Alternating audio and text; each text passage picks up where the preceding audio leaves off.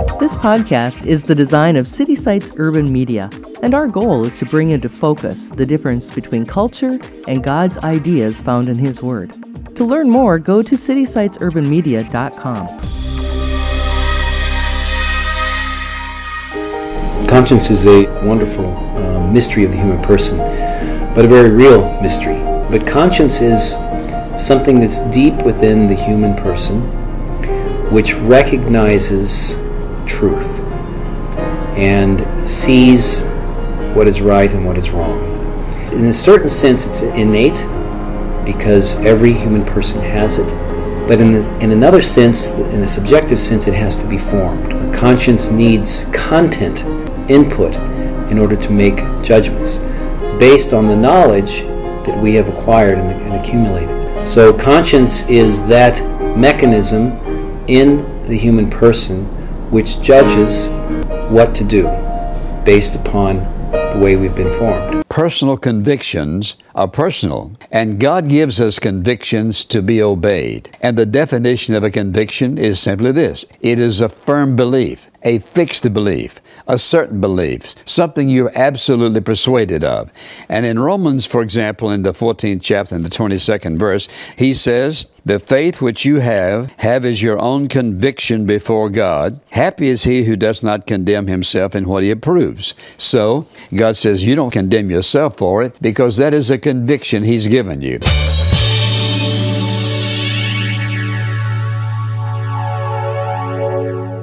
Shawn Morrison is a pastor and the executive director of Good in the Hood, a nonprofit organization that works with poverty in the urban communities. Shawn is a thought leader in the Twin Cities and is one of those people you go to when questions arise about spiritual issues. Today, Shawn is my guest, and we will be talking about the conscience and about the importance of our convictions that we establish as guides in our lives. This is the City Sites Podcast with Larry Kutzler. Shawn, I want to talk about conscience today. Shawn, you have a good conscience. Isn't that great? I hope so. But you have been a, a, person in my life that always has been sort of a mentor to me as far as conscience is concerned. You always have something to say about conviction and conscience. So let's just talk about conscience. In your estimation, sure. what is a conscience? If I were looking at it from a definition aspect, I would say it's that internal moral code. It's that thing that tells you or helps distinguish your values, what's what's right, what's wrong. I mean, I think that's what I see as a conscience. It's this innate thing that you can uh, determine whether you should do something on a moral level or you shouldn't do something. Maybe it's maybe we call nerve endings in a moral sense. But sometimes it seems like we, some people say, especially for people like uh, mass murderers, they don't even have a conscience. Mm-hmm. So are we born with a conscience that is and has that moral fiber to it, like Romans 2 suggests, yeah. or what are your thoughts? Yeah, I think so. You know, I see that too, and the scripture indicates that. And it seems like the average person has that. Certainly, though, we've seen in you know instances and you reference that people seem to not have that. How does that happen? Maybe is the question. I believe though that God has placed within us a, a knowledge of the eternal one. Um, he, he, says eternity is in our hearts. He talks about in Scripture, and and I think really there is a sense that there is ultimately a right and a wrong. You know, I do think conscience can be influenced and can be we can be made reprobate at times. Is a term that I've often heard growing up, even and and you don't hear it very often anymore. But it's where there's a hardness that happens, a coldness, and we become sociopaths or or narcissistic. Well, I know as children, children can lie and they can they can do things that are not right to other children. They don't seem to have a conscience at that point. So, in some ways, is a conscience influenced by a learned behavior? You're taught it rather than innate kind of thing? I would maybe not say it's taught as much as it's matured. I think what I would see is there is a basic conscience, but your environment and those around you, the influences, the culture, all of these things help to further mature it and to, to define it even more precisely. And our experiences have that aspect of it. So, you know, when we're talking about a conscience, I believe it's innate, but I believe it's innate at a very basic level.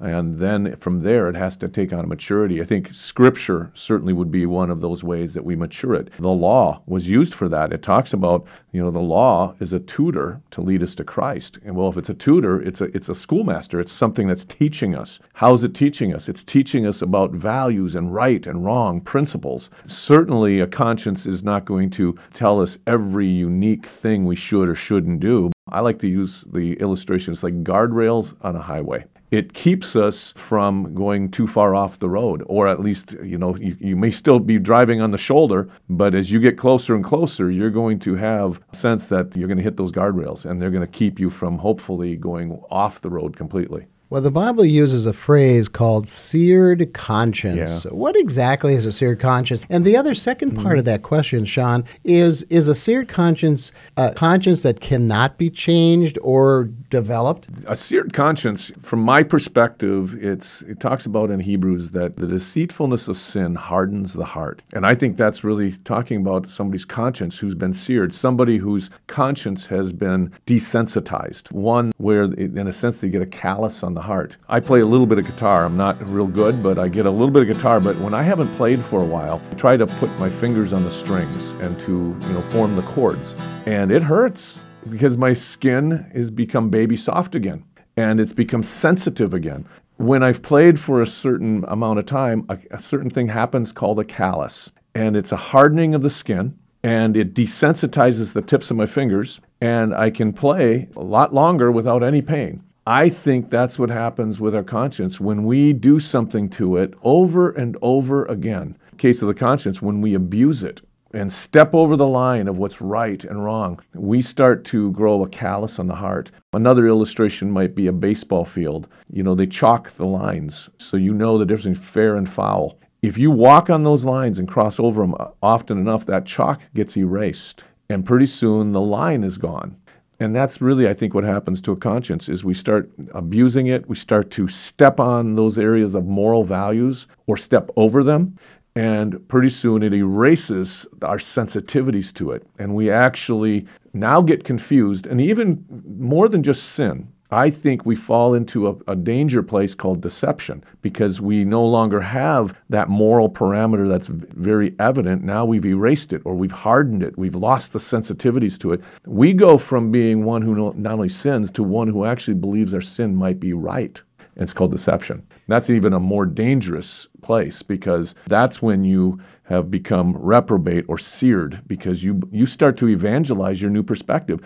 A person who's had a seared conscience, they don't want to feel bad about it. They're desensitized and they may not feel bad and they may not want to feel bad. Therefore, they actually indulge and that indulgence kind of causes them to not think about it for a season and they, they go into it further and further. It's almost like a person who's, you know, somebody who's an alcoholic might take a drink and what do they do? They drink more and more to almost anesthetize their guilt. And that's what happens with seared conscience. And it leads to deception because then they, in order to really s- satisfy their conscience, they have to justify it or even redefine it and say it's right. Shawn, what I have found is uh, in my blog writings, I find people pushing back on me. If I get a pushback, it's a pushback that says, well, you're too hard or you're too negative or you're too this or you're too that. And, you know, I get it. I have a certain mm-hmm. style that kind of gets to the bottom of the issue pretty quickly and, and it's pretty opinionated. I, I agree with that. But I do it so people think about what's yeah. happening. Yeah. But that vicious cycle of not wanting to even acknowledge their sin or evangelize their sin, I love that thought. So mm. is that what's happening in the churches today in some cases? Yeah, absolutely. What's happening in my observation, and again, this is my opinion, but this is my observation, is we have become a shame based culture. And what happens in that is we start to, instead of having a vertical sense of right and wrong with God and us, we start to let society at a horizontal level dictate our values. And so we start to go with, I don't want to shame anyone, I don't want them to feel bad.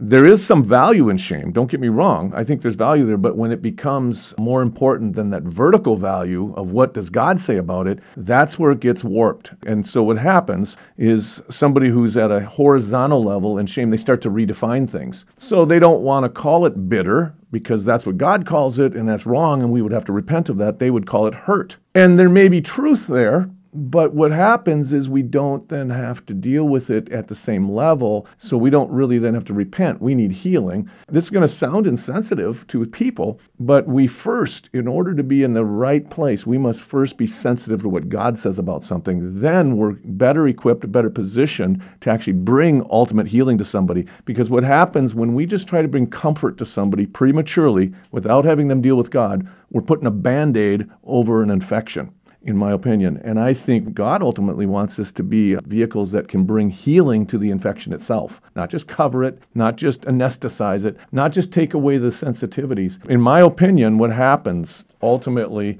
at this level of conscience is we stop feeling at a vertical level. We become what we would might term spiritual leprosy spiritual leprosy, meaning leprosy caused the skin and all that to be infected, and the nerve endings would no longer be felt. In fact, I was reading recently uh, Dr. Paul Brand, he's a Christian missionary who worked with leper colonies in India, and he said this this is pretty graphic. He said, View lepers, he said he noticed that uh, many of them were missing fingers and toes. And he said some of them got knocked off their bodies because the, the infection had rotted away their bodies. He said, but a few lepers were missing their fingers and toes, and that hadn't happened. And he noticed that there was a common theme at night. He said they would go to sleep, and in the morning they would be missing fingers and toes. And he found out that it was rats that were actually eating them off. He said, and the sad thing is the lepers didn't even feel it. Wow. And so he goes, leprosy, he began calling it a painless hell because the feeling was gone. Larry, that's what happens when we harden our heart and our conscience. We become spiritual lepers. We are infected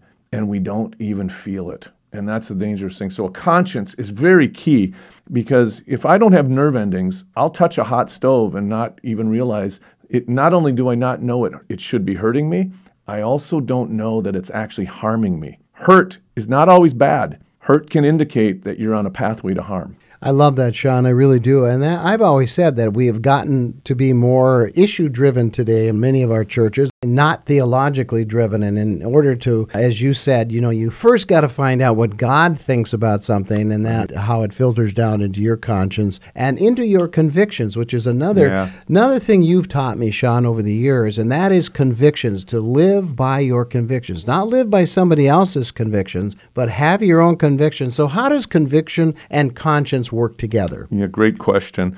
Conscience probably gives you a broader base of what you are permissible to do or you, what you should not do. I like to say it this way conscience will tell me what's the right thing to do or what's the wrong thing to do. Conviction is going to tell me what's the righteous thing to do or the unrighteous thing to do. Conviction is much more precise. You get conviction from the Holy Spirit as He enlightens God's truth to you. And so, where conscience is something that can be, number one, it's something innate, but it also can be warped. It can be hardened. Many times, people who have a conscience that has been abused, their conscience will become dysfunctional. They'll actually start to have a conscience in a way that's wrong, in permitting them to do wrong things, which is kind of interesting that your conscience can somehow be trained unrighteously, and that can happen. So, conscience is a moral code about values and a broader, but conviction comes from the Holy Spirit as He enlightens His word to us, as He enlightens truth to us. It's very precise. When God's convicting me over something, whether it be sin or something I, I should not do or something I should do, there's no unclarity there. I don't have a lack of clarity in those things. I know exactly what it is. Where a lot of times people confuse it with false condemnation, where there's this general heaviness, this malaise that comes over them, and they feel, they just feel guilty, but they don't even know what they should do to change it. They don't have any precise path because it's as if they're just kind of generally a blanket of heaviness over them. We have to remember this. He's the one, it says, the Holy Spirit convicts our hearts. And He wants us infinitely more than we want it, he wants us to succeed at following his purpose. So he's not hiding his will. So when we're in conviction, it'll be very clear. Another way of saying it is he's enlightening us to truth. So, give us an example, Shawn, in your own life of, say, for example, I mean, you're talking about convictions about doing good or bad or whatever, mm-hmm. but you also have established what we call convictions, something that you know to be right that you live by. Give us an example of some convictions in your life. Well, there's things that I believe that I am called to do very specifically. That doesn't mean everyone else is called to do it. The easiest one, right off the top of my head, is when I started Good in the Hood. It was an organization, a nonprofit organization. You know, many people told me that, you know, it really shouldn't be done, you know, that it couldn't be done, shouldn't be done. There's, there's all kinds of things. You always have naysayers. But in my heart, I knew the very place that God had put the name of, of the organization in my heart, the strategy. Larry, I could tell you specific things. I knew where I was standing when God was speaking it to me. I had a conviction, and no one could take that away from me. You know, I had many encouragers too, but I had a lot of people who didn't understand it. Maybe I couldn't articulate it well enough for them to understand it, but I had a conviction that I felt was from God that I needed to start this. And so I had to push through sometimes barriers, obstacles, resistance. But what held me and grounded me and kept me moving was this conviction that it was from God that it wasn't just a clever idea, it wasn't something I just conjured up, it wasn't just a new entrepreneurial thing, it, it, wasn't something I could really walk away from because it's sort of one of those things where you have a conviction. Now I'm going to use another illustration. I, you know, hopefully love all children, and my value and my conscience would require me to treat all children well. But I have a conviction for the ones that God has entrusted to me as my own. And it's my obligation before God as the father of these children to really advocate for them and to really lean into them at a higher level. That might be a good way to illustrate different things conscience and conviction. Conscience is like any child that you're going to treat well. You're going to have a general sense of right and wrong. Conviction is, we're going to see even say it this way, a strong bias towards that which God has specifically put before you. Oh, that's so good. That does illustrate it quite well, to be quite honest. So, Shawn, as we draw this to a conclusion today, if you were going to address a room of leaders today mm-hmm. on the importance of conscience, what would you say that would influence them as leaders on this theme? You know, leaders get a lot of leadership training. So they're always hearing that. And, and you want something that is going to actually make some measure of influence. I think sometimes we sell out for impact and we miss influence. And so, if I'm looking at conscience, I probably am looking less at impact than influence. I want to see the, the tide of what is good in their life raising. And so, with that in mind, I'm probably going to talk to them about this. I, I might say, begin training, promoting, and behaving in a consistent manner that supports the idea or the question that I would have them ask at every situation is what's the right thing to do? You know, just start training that, start messaging that, put signs up. When I think of what we're doing with Good in the Hood, that is the first question we ask. We ask in every circumstance, what's the right thing to do? So imagine, for example, I'm driving down the road to a meeting to fulfill a program, and I come across somebody who's on the road bleeding. What's the right thing to do? Is my program going to take precedence over people?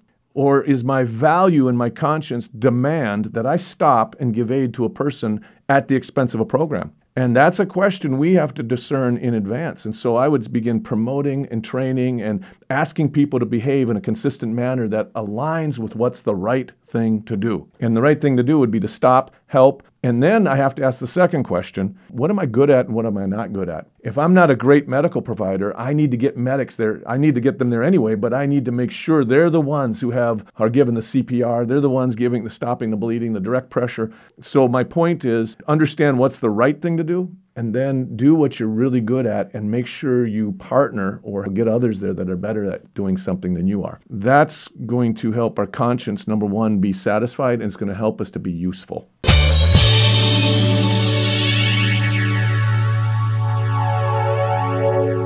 David, the king of Israel, is one of my favorite Bible characters. Listen what David wrote under the inspiration of the Holy Spirit in Psalm number 139. Hear the word of God. Search me, O God, and know my heart. Try me and know my anxious thoughts, and see if there be any hurtful way in me, and lead me in the way of everlasting life. You know what David is praying for? He's praying for the conviction of the Holy Spirit. I want you to hear me. Conviction from the Holy Spirit is a gift. David was actually asking God to search his heart and to show him if there was any wrong way in him and to cleanse him of that. one of the greatest gifts that God gives us is the gift of conviction. Because when we open up our heart to let the Holy Spirit speak the truth about ourselves to us and agree with Him, we get cleansed. The Bible says if we confess our sin, He's faithful and just to forgive us, listen, and cleanse us of all unrighteousness. So when the Holy Spirit shows us something about our heart, about our thinking that's wrong, and we say, Yes, Father God, save me, forgive me, wash me, cleanse me, that conviction becomes the agent of the Holy Spirit to wash us of that thing so that we can be free from it. Thank you for joining us today. Every Friday, we bring you this podcast with interviews with people who are challenging the status quo of Christianity and challenging the cultural norms of our day please help us get the word out by sharing the link to this podcast with your online friends and family. Our website also contains other podcasters who are part of the City Sites network of communicators, all sharing the good news of Jesus Christ. Our website is citysitesurbanmedia.com.